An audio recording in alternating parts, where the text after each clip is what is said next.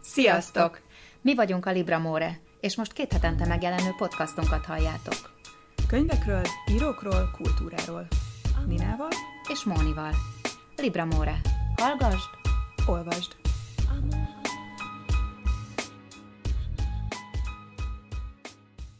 Sziasztok, ez a Libramore 8. adása, és az első adásunk, amiben krimikről fogunk beszélgetni Monival, többek között a Baltimore fiúkról, amelynek fordítójával Bacskovszki Zsoltal is interjúztunk. De ezután rögtön átérünk az egyik alműfajra, a kémregényekre, és arról beszélünk, hogy mi inspirálta létrejöttüket, valamint néhány fontos nemzetközi és hazai szerzőt is megemlítünk.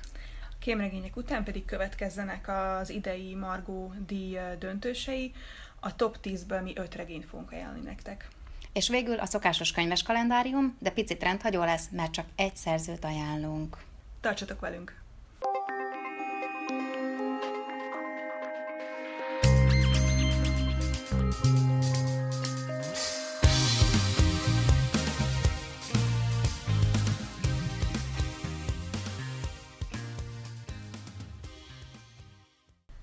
Pár hete ajánlottam az egyik korábbi adásunkban Joel Dicker a Baltimore fiúk című regényét. Én akkor ezt vittem magammal nyaralni, és nekem nagyon jó választásnak bizonyult.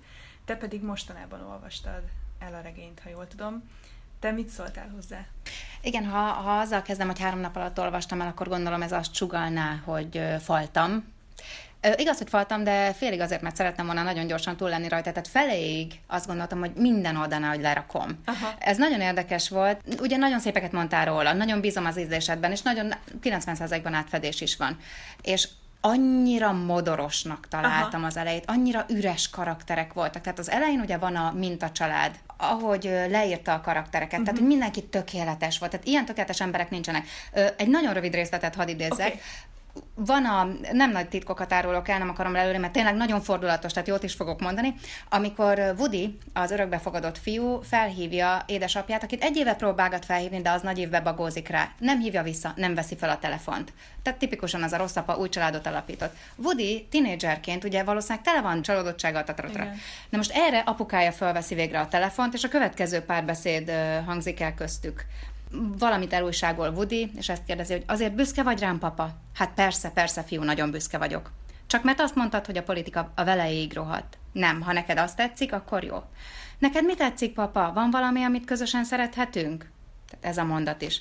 Én az amerikai focit szeretem, fiam, a Dallas Cowboys. Az aztán a csapat. Követed egy kicsit a futballt, kisfiam? Nem annyira, de mostantól követni fogom.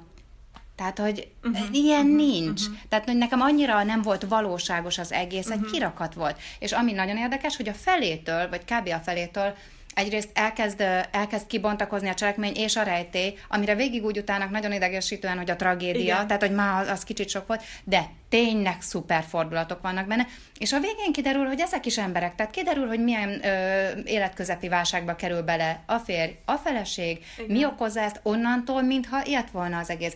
Tehát azt hiszem, hogy az első feléről lehet, hogy ennek a kedves írófiúnak nem volt ö, első kézből tapasztalata, viszont, lehet, hogy a szülei vagy ismerősei kapcsán a másodikról volt. Tehát olyan jó lett a második fele, mintha más ember írta volna, úgyhogy azt kell, hogy mondjam, hogy örülök, hogy elolvastam, és köszönöm az ajánlást. Na, nagyon örülök, mert uh, ilyen szempontból nekem is vegyes érzelmeim voltak, és majd a, a fordítóval Pacskovszki Zsoltal készült interjúból hallani fogjátok, hogy neki is nagyon, Hmm. nagyon vegyes érzései voltak ezzel a, a regényel kapcsolatban.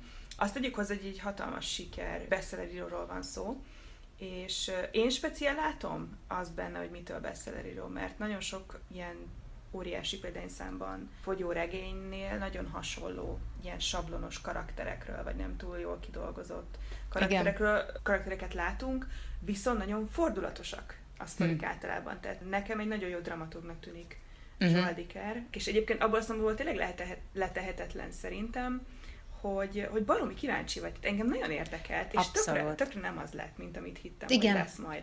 Egészen másra számítottam, más típusú bűntényre, ami miatt börtönbe kerül, hát az egyik fiú, más emberek, és ugye tudjuk, hogy, hogy azok a szereplők, akiről szó van, ők nem élnek már. Tehát ezt a legelejétől kezdve tudod, hogy, hogy, hogy itt egy ilyen tömeges, tömeges kihalás lent így a család egyik ágában.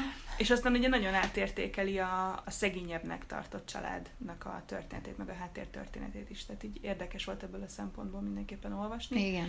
Uh, és akkor hallgassatok meg az interjút is Pacskovszki Zsoltal. Mikor fordítottad a Baltimore fiúkat? Valamikor télen, ha jól emlékszem, akkor tél vége felé mhm. végeztem uh-huh. vele, és legalábbis egy, egy szöveggel, amiről én azt gondoltam, hogy egy korrekt szöveg. És nagyon sok problémát felvetett, mert, mert ez egy nagyon sikeres könyv, amit több millió példányban adtak el, nem csak francia nyelvterületen, hanem világszerte. Viszont, viszont számomra is, meg a szerkesztő számára is problémákat vetett fel. Tulajdonképpen mind a ketten ugyanazt gondoltuk, ha ezt így pontosan nem is fogalmaztuk meg. Egyrészt az, hogy, hogy ez egy nagyon túlírt szöveg uh-huh. volt, másrészt viszont pont ezzel ellentétesen egy nagyon alulírt szöveg. Tehát, hogy, hogy erre mondjak példákat, a, a túlírtságon azt értem, most itt kinyitottam az első oldalon a könyvet, és a, és a magyar fordításban a más, nem, nem, a negyedik bekezdésben az van, hogy két nappal később megcsörren a telefonom, Markus, itt szól bácsikád. Ez van a magyar szövegben az eredetiben, és az első fordított verzióban az volt, hogy két nappal később felhívott szól bácsikám. Markus, itt szól bácsikát. Uh-huh, Tehát uh-huh, olyan uh-huh. Értem, értem, túlírtság értem. volt benne, Aha. ami egyrészt tehát, hogy nagyon hiányzott az eredetinél a szerkesztés, és hát, ezt nektek kell gyakorlatilag a í- magyarban. Igen, hogy Franciaországban olyan, hogy szerkesztő van, de nem igen, olyan értelemben, mint Magyarországon. Igen, igen, ezt hallottam, hogy és, másképp. És ezt értem tehát túlírtságon, és akkor ezekkel néhol kezdeni kellett valamit, mert mert ugyanakkor én meg azt gondolom, hogy, hogy nagyon sok francia regényt olvastam eredetiben és magyar fordításban, és, és, és rengetegszer előfordul, hogy, hogy az az érzésem, hogy nagyon-nagyon kisimították a szöveget, uh-huh. hogy uh-huh. nagyon szép legyen uh-huh. magyarban, uh-huh. és nem a feltétlenül a karcosabb uh-huh. Mondatszerkezetet vagy érzőket hagyták meg, hanem hogy gördülékenyen szépen uh-huh. lehessen olvasni. Uh-huh. De ugyanakkor meg azt gondolom általánosságban a műfordításról, hogy a legfontosabb az a stílus. A hű, igen, igen. Hogy az ember olyan stílusban fordítsa, abban a regiszterben, uh-huh a, az adott nyelven, amilyen regiszterben az íródott az eredeti nyelven. Igen. És ez, ez nem mindig így van. Magyarországon pont ugye az ellenkezője van, Magyarországon van szerkesztő, néha túl buzgó Igen. szerkesztő, és, és akkor annak ez, ez az eredménye. Ez néha engem kicsit zavar. Aha. És tulajdonképp a, Szóval nem tudom, hányadik könyv volt, amit fordítottam, borzalmas könyveket is fordítottam nagyon sokszor pénzért, de mert ez mégiscsak egy szakma. De most először kerültem tényleg olyan helyzetbe, hogy, hogy, hogy, hogy akkor kérdeztük a szerkesztővel, Nádas Zsófival, hogy akkor most mit csináljunk, átírjuk az egészet? És akkor úgy ítéltük meg, hogy ez, ez baromi nagy munka lenne, aha, tehát aha. ezt nem. Ugyanakkor meg, meg azért mégiscsak, például amit a felolvastam, ezek amik Ezeket annyira azért zavarták a fülemet, ezekkel azért kénytelen, csináltunk igen. valamit. Aztán van például egy valami az eredeti regényben, amiről azt mondják, hogy vers, uh-huh. és és az minden az eredeti szövegben csak nem vers.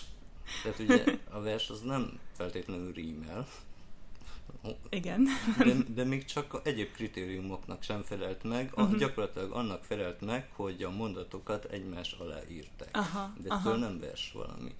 És akkor, Ez az, amit Hillel gyerekként igen, igen, ír és az akkor, iskolában. Igen, aha. és akkor ezzel kellett például uh-huh. valamit csinálni. Uh-huh. De én először lefordítottam úgy, ahogy volt, kb. Uh-huh. Aztán, aztán csináltunk egy verset uh-huh. belőle. Uh-huh. Mert, mert Legalább magyarul Mert legyen vers, hogyha a versként hivatkoznak rá. A szövegben úgy hivatkoznak rá, hogy vers. Igen, De, igen. És akkor, és akkor engem nagyon zavart volna, hogy azt gondolják, hogy hát nyilván az eredetiben vers volt, de uh-huh. mi, mit, mit csinált ez? Uh-huh, uh-huh.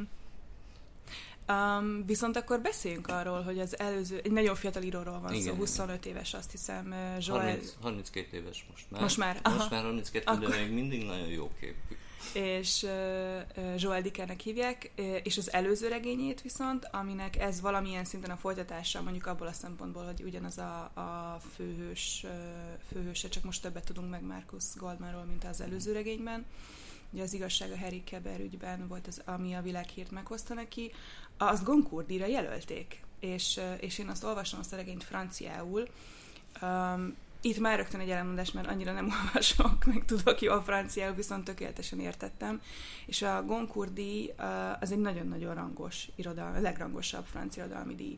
És azért jóval szép irodalmi szövegeket és, és, és szebben megírt regényeket szoktak jelölni Goncourt díjra. Ehhez képest viszont ő is, ő is megkapta ezt az elismerést.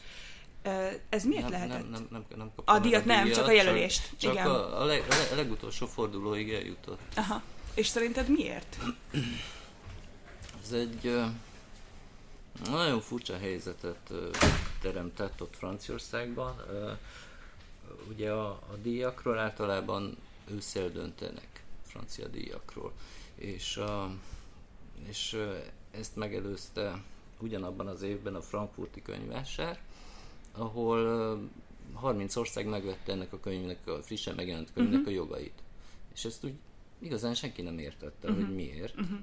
Öm, Én se tudom pontosan, lehet, hogy ott volt a szerző, aki ugye tényleg egy nagyon jó képű srác. Nagyon jól eladható. Hát, Egy igen, jól, és- igen. Tehát azt hiszem, hogy és, minden ö, könyvkiadó egy És ilyen amikor íróról. fordítottam a könyvet, akkor, akkor meg is néztem egy interjút vele, és nagyon ügyesen el is tudja magát. Igen. Nem tudom, hogy el tudja magát adni nyilván, de hogy egyfajta sármot nagyon ügyesen Igen. tud hozni. És egyébként svájci uh, íróról van szó. Svájci íróról van szó, igen. És, öm, és jogászként végzett, Igen. és ö, a Genfi parlamentben dolgozott egy kicsit ideig, tehát a politikába is belekóstolt, ez, ez a marketing Mhm. szempontjából nem biztos, hogy rossz.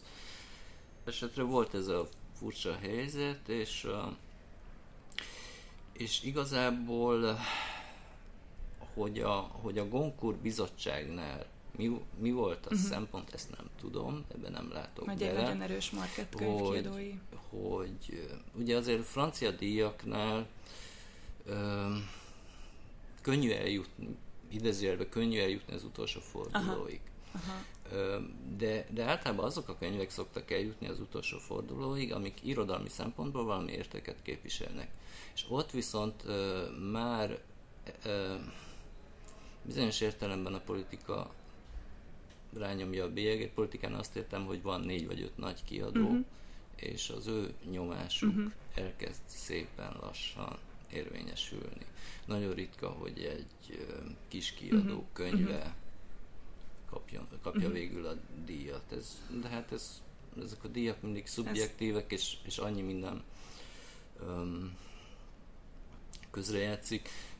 De, de amit én érdekesebbnek tartok, hogy, hogy ez mégiscsak egyfajta vitát, maga ez a tény, hogy Mhm. bekerült az utolsó körig, egyfajta vitát gerjesztett Franciaországban. Hogy egyáltalán az a könyv, és, és ugyanez a kérdés erre a könyvre is vonatkozik, micsoda? Uh-huh. Irodalom? Szép irodalom?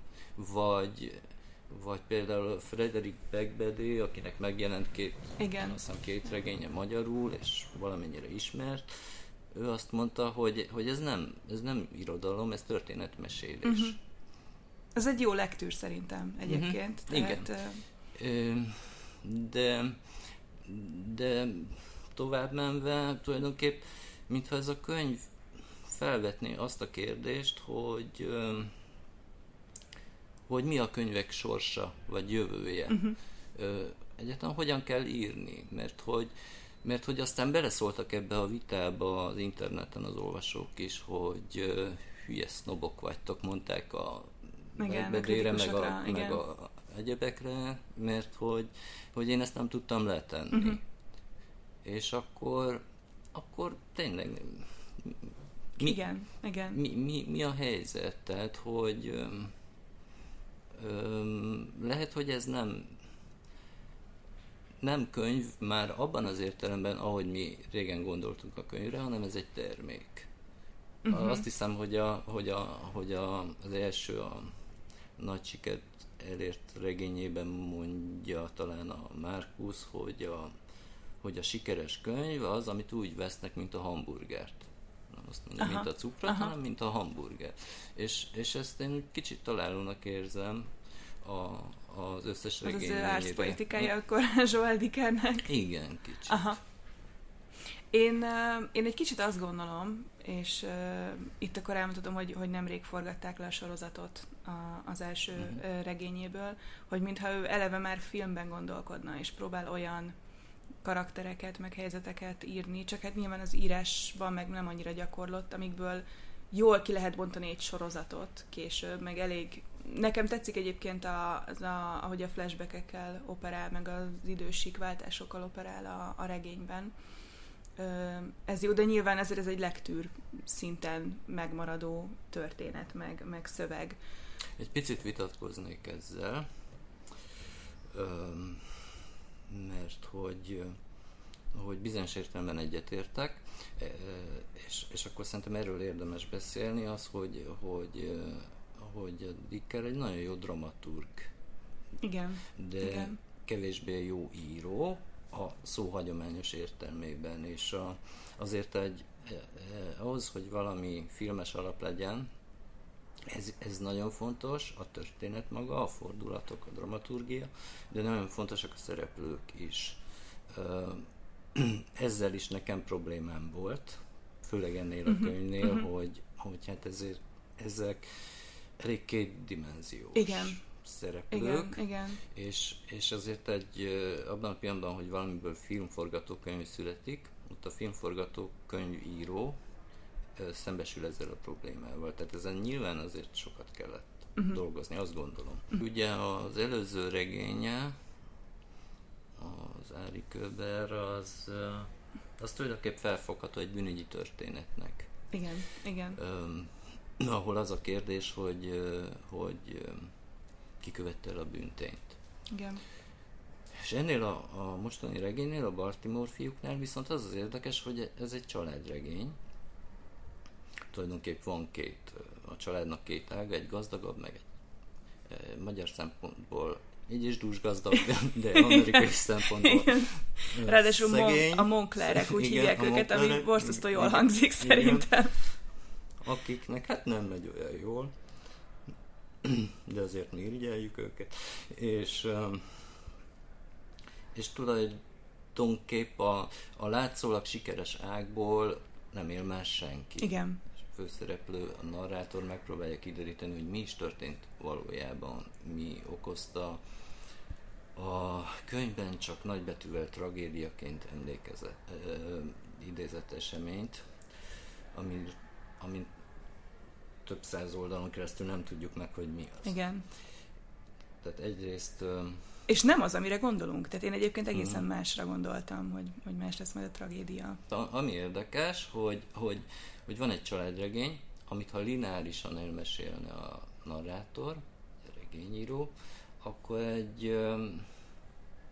egy olyan történet lenne, ami önmagában érdekes, de azért az elemeit már 126-szor olvastuk vagy igen. láttuk igen, filmben. Igen. Amikor ez a vita irodalmi berkekben um, kirobbant, akkor, um, akkor volt, aki plágiummal vádolta őt. Tényleg? Mert hogy, hogy ha valaki olvasta Philip Rothnak a Szégyenfolt című uh-huh. regényét, akkor nagyon sok párhuzamot vélt felfedezni. Tulajdonképp majd, hogy nem mindenben helyettesíthető. Ezt uh-huh. végig is Franciaországban, uh-huh. és a, Mm, és ebben azért van némi igazság. De, de hát közben meg azt gondolom, hogy nagyon nehéz bármi eredetit Igen. találni. És um, ami érdekes, ahogy, ahogy össze van rakva ez a történet, van egy családregény, és a könyvet mégis úgy olvassuk, mint a krimi lenne. Sőt, várjuk, igen, hogy, igen, hogy, igen. hogy a, hogy majd az lesz a kérdés, hogy ki volt a gyilkos, de nem ez a kérdés, hanem az, hogy mi történt. Igen. De mégis úgy van megírva, mintha krimit olvastál, és ez nagyon, nagyon érdekes és feszülté teszi mégiscsak. Igen, mert gyakorlatilag ez tartja fenn végig igen, az olvasónak igen. az érdeklődését, és a... ebből a szempontból ez, ez tényleg, tényleg letehetetlené teszi igen, ez a regényt. Egy, ezért mondtam, hogy nagyon jó dramaturg, szerintem. Igen.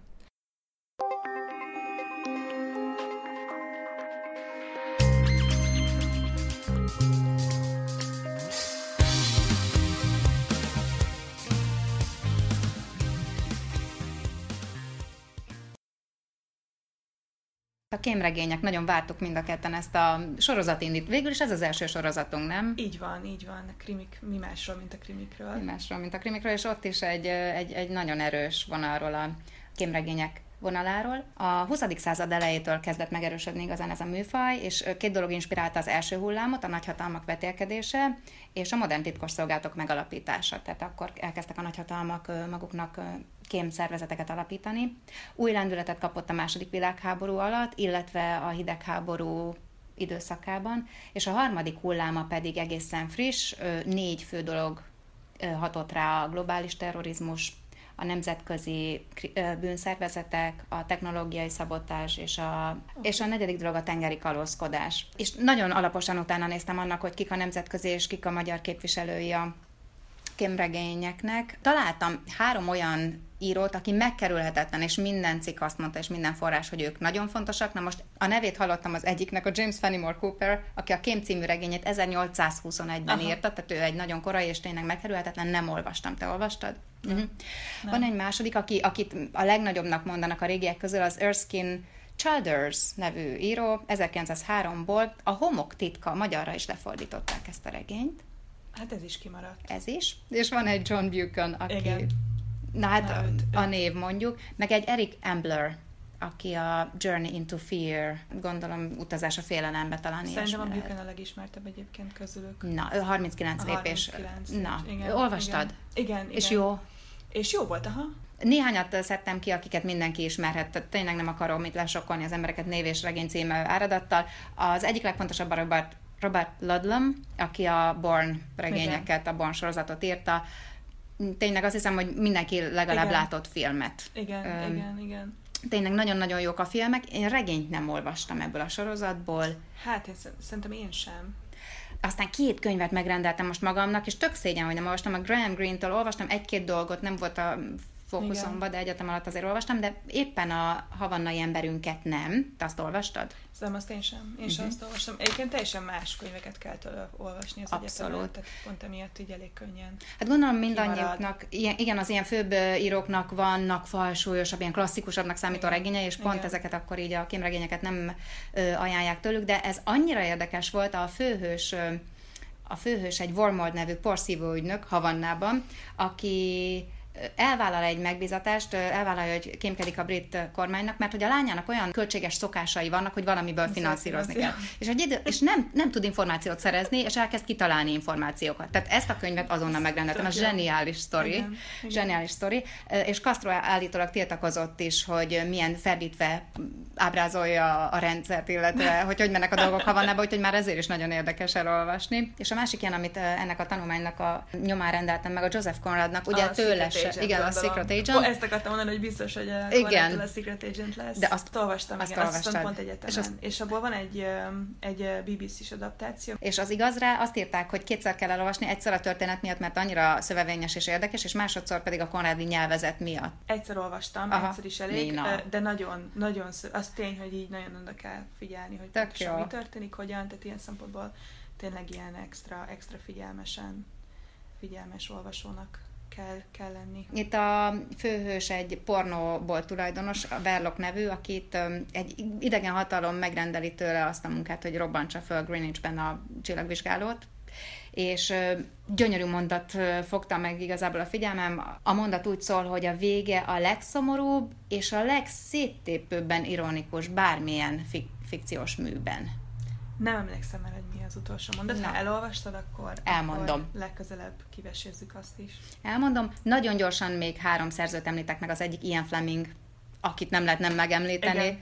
Tehát a, a James Bondok élnek, élni fognak, éltek, megkerülhetetlen. Igen. Gondolom az emberek Örökké fiatal 90%-a. lesz mindig. És beszéltünk is már ilyen Flemingről, és arról is, hogy általában az emberek inkább látják 90%-ban, Igen. mint olvasták, és hogy vannak újabb Fleming nyomán újabb James Bond regényszerzők is, úgyhogy erre ne is pazaroljunk több szót.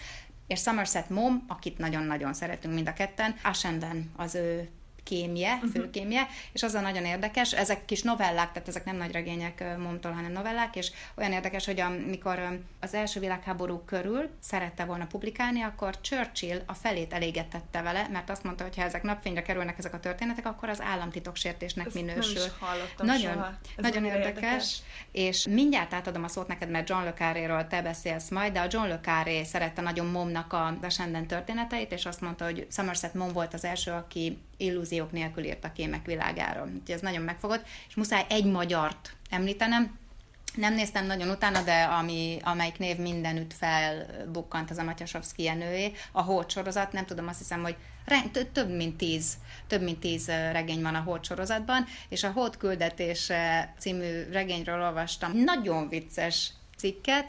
A cikkben azt olvastam, hogy a szocialista kriminek egy nagyon karakteres ága volt a kémregény, ugyanis annyira problémamentes a szocialista lét, hogy itt semmi baj nem történik. Ha történik, akkor azt olyanok csinálják, akik külföldi hatalmak szolgálatában Abszolút. állnak, mert ugye a szocialista Persze. ember nem bűnöző.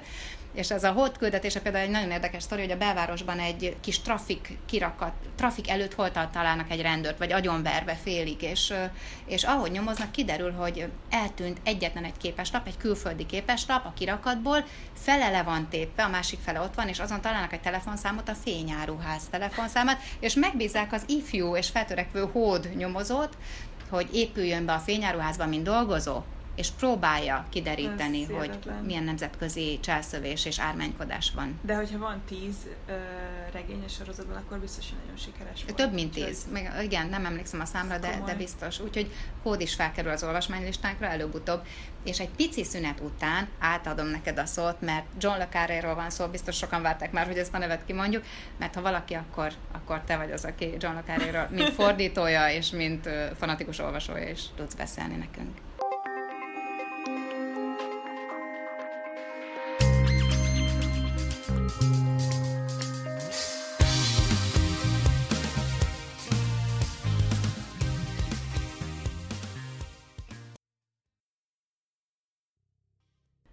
Nagyon örülök, hogy említetted Graham Greene-t és Joseph Conradot, mert ők nagyon fontos előképei John le Carré-nak, így hangulat, meg, meg igazából így a, a kémregény ilyen stílusbeli jellegzetességeinek a, a szempontjából. Ugyanis ugye John le Carré ez az ilyen klasszikus, ilyen hidegháborús, ilyen sivár, ilyen lélektelen kémregényeknek a, a mestere, ugye nagyon realista regényei vannak.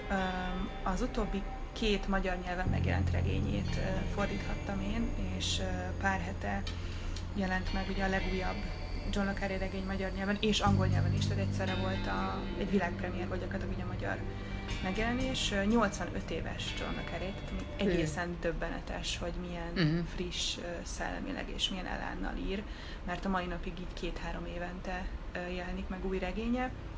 A Kémek öröksége a legújabb regénynek a címe, ennek a kapcsán írtam pont így pár hete a könyvesblognak egy, egy kis rövid írást arról, hogy mit jelent Le Carré fordítójának lenni. Ebben így több, többször utalok a Titkos Zarándok című előző, magyar nyelven megjelent előző regényre, ami egyébként 27 éve jelent meg, és az volt akkor az utolsó George Smiley regény, és most az újban ugye visszatér George Smiley meg a kis bandája, úgyhogy úgyhogy nagyon-nagyon ravasz um, szerkezete van a, az új regényének. Nyilván, nyilván a, a legtöbb ember számára ő a kémregény író. Mhm. Szerintem van egy nagyon-nagyon éles különbség egyébként, és úgy említetted a Born Rejtély íróját, ugye Ludlomot, mert nagyon más hangulata van egy amerikai kémregénynek, mint egy, egy brit Igen, kémregénynek. Totálisan külön választható az, hogy milyen, miről szól az egész, kinek mennyire az egyénről szól, mennyire a szervezetről, mennyire patrió, patriotizmus csugalló a, az a regény, szemben mondjuk így a, ugye a Carré regényekben, ahol így nem nagyon van ez, a- ez így előtérben nyomva, inkább pont az van, hogy így totálisan reménytelen és kiábrándító, és uh, igazából meg az egész ilyen véletlen, véletleneken múlik, és, Aha. és, és igen, és az a fajta ilyen totál siver, azt gondolom mindenki, aki meghallja a Lökári nevet, akkor mindig a, a Schuster Szabó Bakakémre gondol először, amit ugye részben nálunk is forgattuk, úgyhogy tök jó, mert magyar színészek is benne vannak. De tényleg az egy, az egy ilyen szempontból nagyon jó adaptáció az ilyen lökári világnak, ez a fajta hangulat, és hozzám ez közelebb áll. Uh-huh. Tehát, és azt gondolom, hogy a magyar olvasókhoz is egyébként abból a szempontból közelebb áll, hogy egy ilyen a magyar néplélekre talán jobban hat ez a fajta ilyen, ilyen hidegháborús megközelítés, mint ez a nagyon akció központú amerikai. Lökerét olvashatok mindenképpen, mert, mert nagyon jó író, és nagyon jól sikerült a legújabb regény és a kémek öröksége, abszolút ajánlom. És akkor folytassuk a Margó díjjal.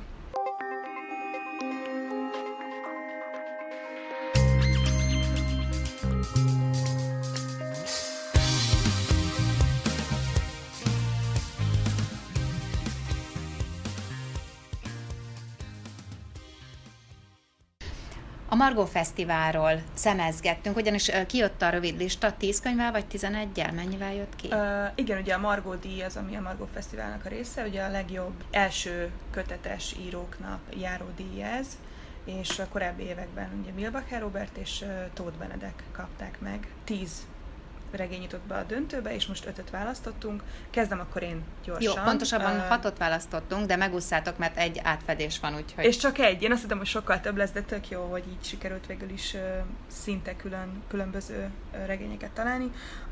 Az én number van jelöltem az Gulyás Péter, a Végtelen Térségek Örök Hallgatása című regénye. Könyvműképző adta ki, és elvileg látszólag ifjúsági regény, vagy ilyen young adult inkább, mint ifjúsági regény, mert hogy egy középiskolai a filozófia tanárnak a nyomozásáról szól, ami egy egynapos nyomozás, és Valuska László írt a könyves blogon kritikát róla, a hét könyve volt a blogon, azt írta, hogy még Cormac McCarthy Isten gyermeke című regénye sem sokkolta annyira Nem. a végén, mint Gulyás regényének a vége. Azt mondta, hogy egy ilyen skandináv krimibe hajló, ilyen egyszerre nyomasztó, egyszerre érdekfeszítő, nyomozás ugye, ugye átmegy egy skandináv krimibe, és az egész egy nap alatt történik, tehát egy iszonyatosan pörgős sztoriról van szó, az egyik diákja agyvérzést kap ennek a tanárnak, a másik pedig SMS-t ír, hogy öngyilkos lesz, ha nem kap vissza egy pendrive-ot, és akkor a tanár ilyen gyakorlatilag így ilyen időfutás, vagy így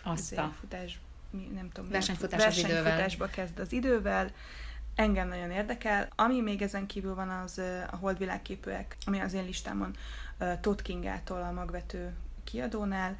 Ugye ő eddig verseket írt, és az az első prózakötete, és az az érdekes, hogy ő a test és a betegség viszonyát vizsgálja, de a megváltozott, átalakult test áll nála a középpontban, mert hogy olyan betegségek érdeklik, amelyek nem múlnak el. Tehát nem az, amiből meggyógyulunk, hanem amelyek a részünké válnak, velünk maradnak, mint, és ugyanannyira a részünké, mint mondjuk amilyen a hajunk, vagy a szemünk színe, vagy nem tudom, a körmünk. És viszont azt, azt hangsúlyozta Tóth Kinga, hogy ezek nem szenvedés történetek nála, nem a traumán van a hangsúly, hanem ennek az ilyen módosult test képnek, vagy hogy mennyire épül bele ez a személyiségünkbe ez az új, ezek, ezek a betegségek, hogy mennyire válnak így a, a lényünké. De erre tudom egyrészt azt mondani, hogy elég unikum ötlet, a másik, hogy fene az ízlését. Nagyon kíváncsi vagyok. Engem nagyon érdekel, és akkor beszélsz te a harmadikról? Veres Attiláról? Beszélj te um, inkább. Veres Attila Odakint Sötétebb című regénye az Agavéna jelent meg idén a könyvhétre. Elkapkodták egyébként a könyvhéten, tehát hihetetlen sikere volt. Egy nagyon érdekes ilyen, leginkább így a weird fantasy műfajába sorolható regényről van szó, ugyanis nagyon különös lények jelennek meg, úgynevezett cellofoidák jelennek meg a 83-ban Magyarországon, és itt is maradnak nálunk, és csak nálunk vannak az egész világon, és egy fiatal srác, ugye Észak-Magyarországon élnek egy bizonyos pontján csak az országnak, sehol máshol, és ugye gondozónak megy oda dolgozni egy fiatal srác, és akkor így elég hamar kiderül, hogy egészen nyomasztó dolgok történnek, hogyha az ember a közelükben van. Az előző, az elődje, az például öngyilkos lett, úgyhogy Ihaj. úgy lépett ki, úgy lépett ki a, a munkából. És most kezdtem el olvasni, még csak ilyen kb. 20 oldalnál tartok. Nagyon-nagyon érdekes hangulata van. Ugye egyfelől egy ilyen tök jó látlelet Magyarországról, meg a, a magyar néplélekről, tehát ez is az a fajta ilyen iszonyat nyomasztó, ilyen szorongató, fullasztó közeg. Másrészt meg ugye nyilván ott van ez az ilyen, ilyen nem tudod, hogy mi fog történni, és mit rejtegetnek még így, milyen, milyen szörnyűségeket és borzalmakat ezek a kis lények. És szeretnénk is majd Veres Attilával interjúzni. Én Veres Attila mellett Szőlősi Mátyásra is szavaztam, ő egy író-költő fotoriporter. Verses kötetei után most jelent meg az első novellás kötete, a Váltó Áram, az Európa kiadónál. Kilenc novellát tartalmaz, és kilenc olyan, olyan élethelyzetet láthatunk, nehéz élethelyzetet a könyvben ábrázolva, szégyentől, magányon, csalódáson át, amelyeket mind-mind ugyanaz a dolog világít meg, az Orion csillagkép egyik hm. felrobbant csillagának fehér fénye. Ez Na, nagyon költői, és szeretnénk vele is interjút készíteni néhány hét múlva.